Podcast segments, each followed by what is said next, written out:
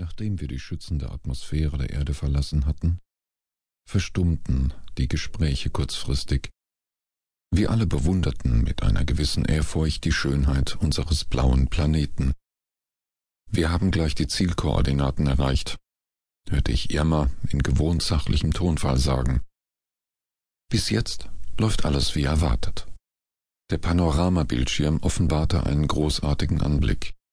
Unzählige Module, viele von unterschiedlicher Form und Größe, flogen in Position. Harte Lenkmanöver pressten mich tief in das weiche Polster meines Sitzes.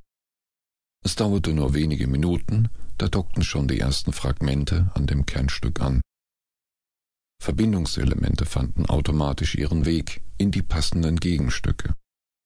Mir schwindelte, als ich sah, mit welcher Geschwindigkeit dieser komplizierte Vorgang ablief. Würde nur der geringste Fehler passieren, konnte dies das Ende unserer Mission bedeuten. Kaum zehn Minuten vergingen, da verkündete der Hauptrechner mit sanfter weiblicher Stimme die Gefechtsbereitschaft des Flaggschiffes, und ich wischte mir aufatmend meinen Angstschweiß von der Stirn.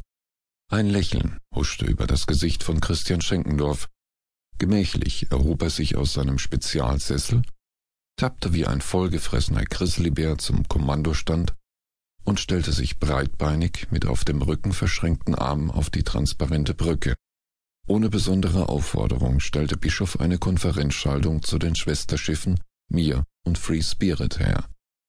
Dann folgte, wie nicht anders zu erwarten, eine kurze Ansprache. Wir alle haben diesen Moment mit Spannung erwartet, begann er nicht ohne zurückhaltendes Pathos in der Stimme. Von uns wird es in den nächsten Stunden abhängen, ob die Menschheit eine Zukunft hat oder dem Untergang geweiht ist. Es geht heute um mehr als nur um unsere Freiheit. Es geht um die Rettung unseres Heimatplaneten. Die Chancen stehen trotz des übermächtig erscheinenden Gegners gut. Unsere Schlachtschiffe verfügen über eine Panzerung, die jedem uns bekannten Waffensysteme standhalten kann. Die Schiffsgeschütze sind zielgenauer und weitreichender als die der Leistungsträger. Damit können wir auch einen zahlenmäßig überlegenen Gegner das Fürchten lehren. Ich bin davon überzeugt, dass jeder von uns heute sein Bestes geben wird.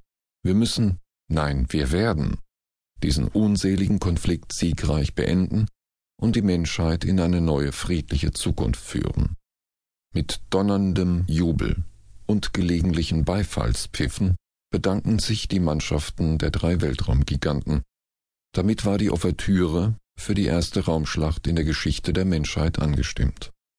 Die Schwesterschiffe der Europa machten sich unverzüglich auf den Weg, um die Marsflotte, die unter dem Oberbefehl Hera von Tiefensteins stand, anzugreifen.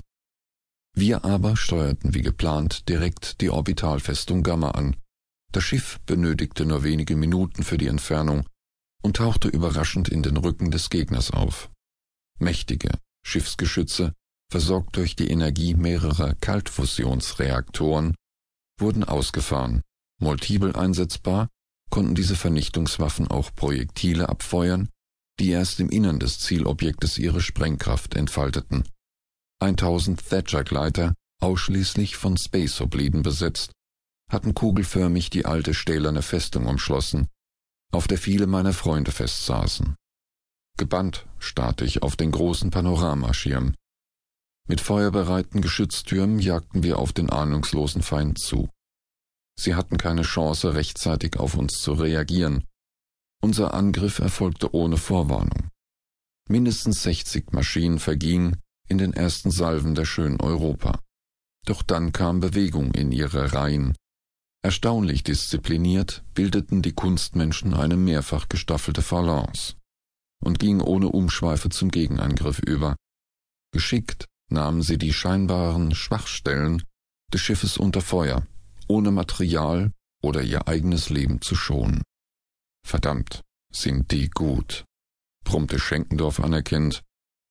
Bei der Entwicklung dieser biologischen Kampfmaschinen müssen ein paar helle Köpfe mitgewirkt haben. Das überrascht mich wirklich, denn in den letzten Jahren haben die Universitäten der Leistungsträger nur inkompetente Schnarchsäcke hervorgebracht. Ist dir also auch schon aufgefallen, dass es in den zehn größten Städten nicht nur degenerierte Penner, sondern auch Menschen mit Hirn und Verstand